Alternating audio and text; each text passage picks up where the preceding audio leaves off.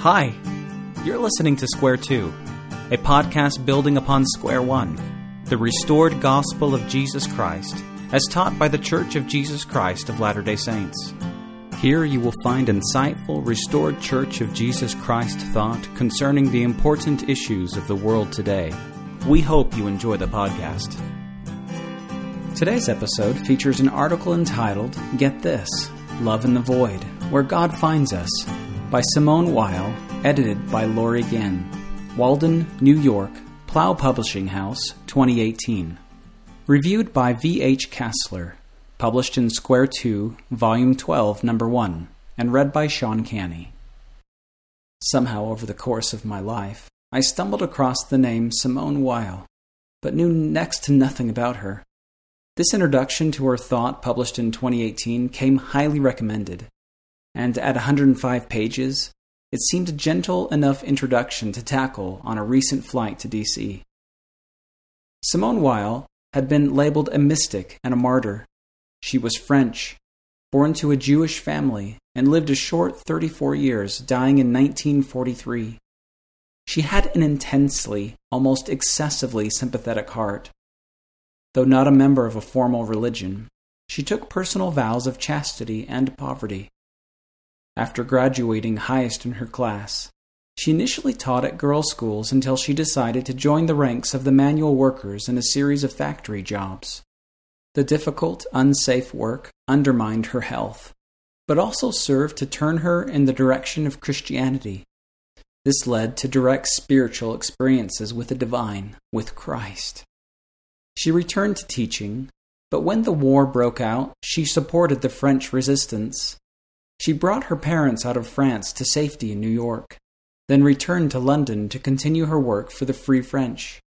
She began to fast in solidarity with the soldiers at the front, weakening herself so much by daily deprivation that tuberculosis claimed her life. The doctor in attendance declared her death a suicide. With such a backstory, one would be as cautious at imbibing Weil's philosophies as one would be of Jean Jacques Rousseau's after discovering he had forced his mistress to give up all five of their babies to an orphanage, where, given the conditions of orphanages at the time, chances are they perished. And yet, as with Rousseau, every human soul has a measure of wisdom to impart, and it is worth the effort to seek that good and leave what may be unwise to the side. I hope someone would be willing to do the same for me one day. Let me share with you then some gems of wisdom Simone Weil has given us, and for which I am grateful. 1. The power of real attention. One of the more interesting of Weil's ideas is that real, effortful attention given by the soul to any non evil pursuit enlarges the mind and the heart, preparing it to love and to meet God. Quote, Never in any case, whatever is a genuine effort of the attention wasted. It always has an effect on the spiritual plane. If we concentrate our attention on trying to solve a problem of geometry, and if at the end of an hour we are no nearer to doing so than at the beginning, we have nevertheless been making progress each minute of that hour in another, or mysterious dimension. Without our knowing or feeling it, this apparently barren effort has brought more light into the soul. The solution of a geometry problem, being a little fragment of particular truth, is a pure image of the unique, eternal, and living truth. Every school exercise thought of in this way is like a sacrament. I agree with this assertion, though I feel that we must qualify the pursuits that can lead to that sacrament. After all, to give but one example, there are some individuals so hooked on video games that they cease to eat or even move. There have been a few deaths from utter absorption in video games. What absorbs us must have that little fragment of particular truth, as Weil puts it. If this is the case, then as she explains further, quote, if there is a real desire, if the thing desired is really light, the desire for light produces it, if there is a real desire when there is an effort of attention, even if our efforts of attention seem for years to be producing no result, one day A light that is in exact proportion to them will flood the soul. Every effort adds a little gold to a treasure no power on earth can take away. This is the substance of prayer. God cannot refuse to come to those who implore him long, often, and ardently. According to Weil, this attention is not to be forced. It is not a muscular effort of willpower producing fatigue. Rather, this attention must come from a wellspring of joy, the joy of learning. However, this joyous giving of attention does not exist unopposed within the human heart. In fact, though Weil died long before the era of smartphones and the internet, she speaks to us today when she says, quote, Something in our soul has a far more violent repugnance for true attention than the flesh has for bodily fatigue. This something is much more closely connected with evil than is the flesh. That is why every time that we really concentrate our attention, we destroy the evil in ourselves. I have felt this in my own life. And I sometimes wonder if the withering of faith in our time has something to do with the immense array of distractions placed before us. It is as if our adversary undercuts our ability to offer real attention or channels such real attention we are still able to muster into addictive activities that do not reflect truth. 2. Justice, love, and equality. Weil believed that, quote, the gospel makes no distinction between the love of our neighbor and justice, end quote.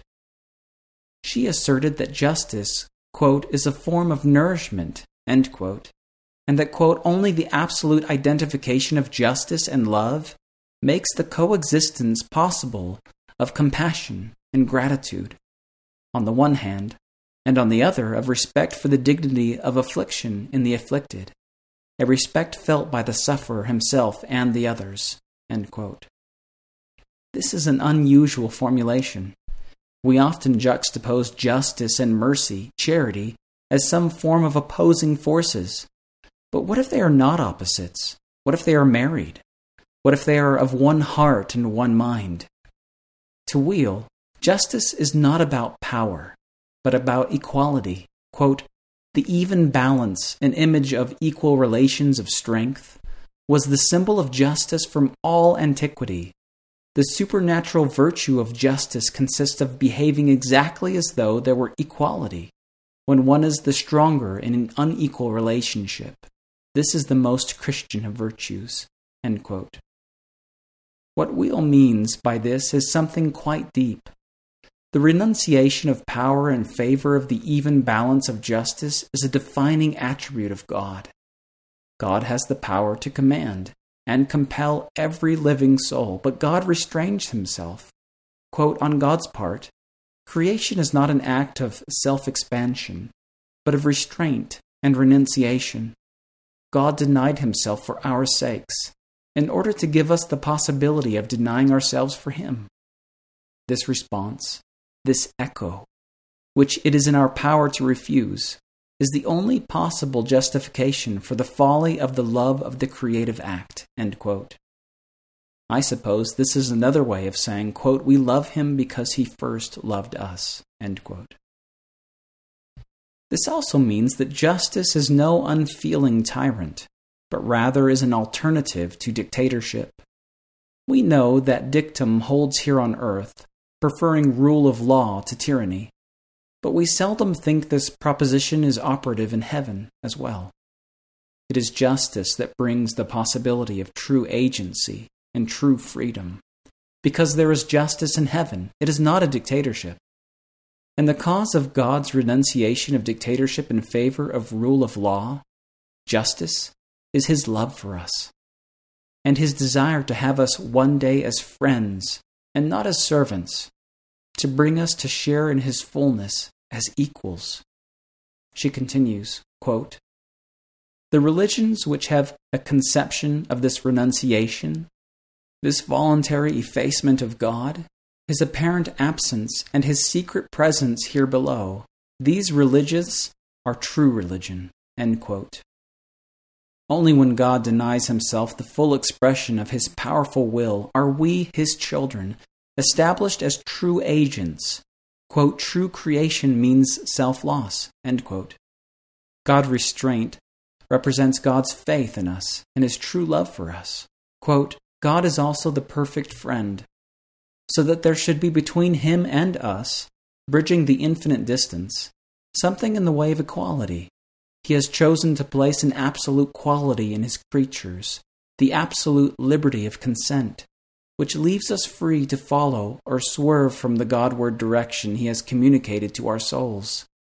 He has also extended our possibilities of error and falsehood so as to leave us the faculty of exercising a spurious role in imagination, not only over the universe and the human race, but also over God Himself, insofar as we do not know how to use His name aright. He has given us this faculty of infinite illusion, so that we should have the power to renounce it out of love. That faculty of infinite illusion has in today's world become supercharged those who love truth more than the virtual realities swirling around us every moment must be tenacious lovers indeed. 3. The Void. As can be imagined given her life story, the contrast between the love of God and the affliction suffered by every mortal on earth was a constant theme in Weil's thoughts. She suffered throughout her life from severe migraines in addition to the immense deprivation to which she subjected her body. The first was an affliction given to her, the second, an affliction she chose for herself. In the latter effort, she went too far, and we cannot follow her there. But in each of our lives comes affliction, real affliction. It is an affliction of the body, felt in the body, the mind of the body, and the heart of the body. We know it is different from temporary pain because affliction has the power to enslave our souls in heavy chains. Quote, affliction is an uprooting of life, a more or less attenuated equivalent of death, end quote, avers Weil.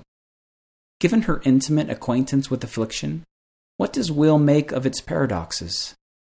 Affliction, to Weil is a double edged sword it can cast one into the abyss if our choice is to flee it through drugs and degradation.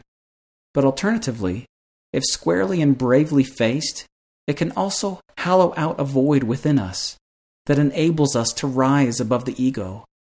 We are so full of ourselves and our imaginings, says Weil. To touch the real, most of us require the humbling affliction as the ego shrinks from that humbling encounter with the reality of pain and suffering, a space, a void is created where the grace of the love of God can enter.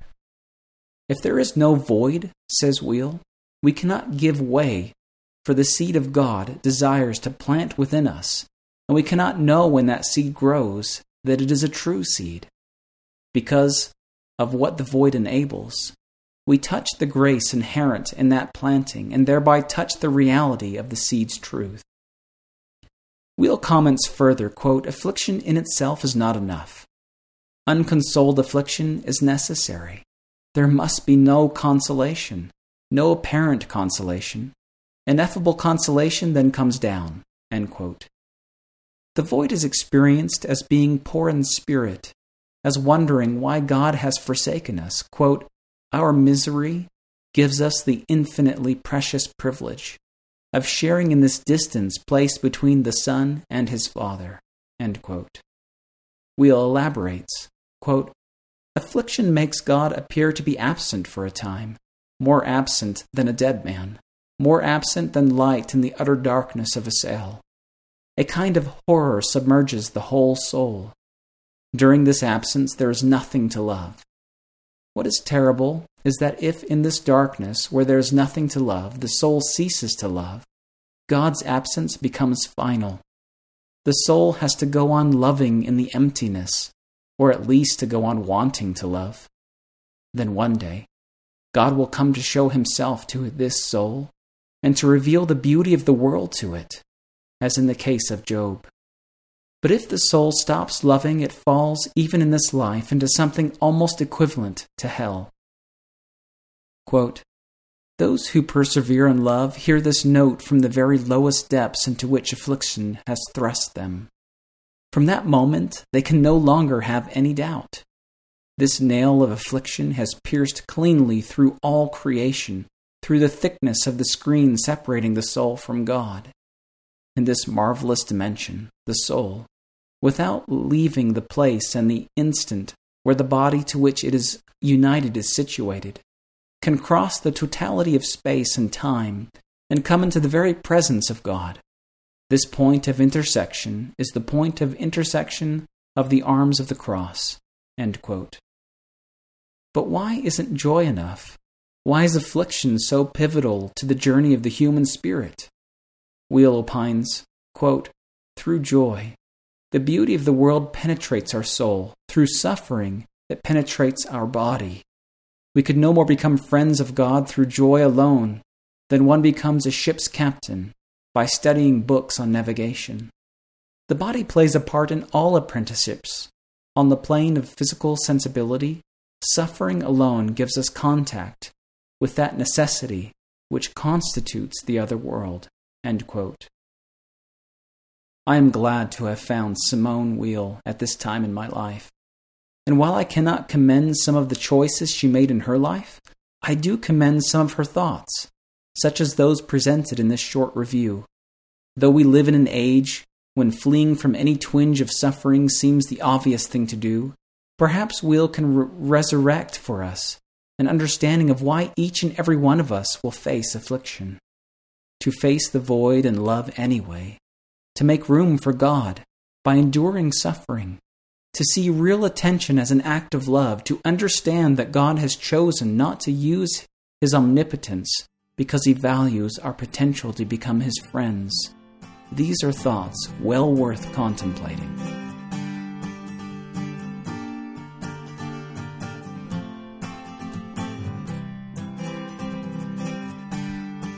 This has been a recording of Get This Love in the Void, Where God Finds Us, by Simone Weil, edited by Laurie Ginn, Walden, New York, Plough Publishing House, 2018. Reviewed by V. H. Cassler.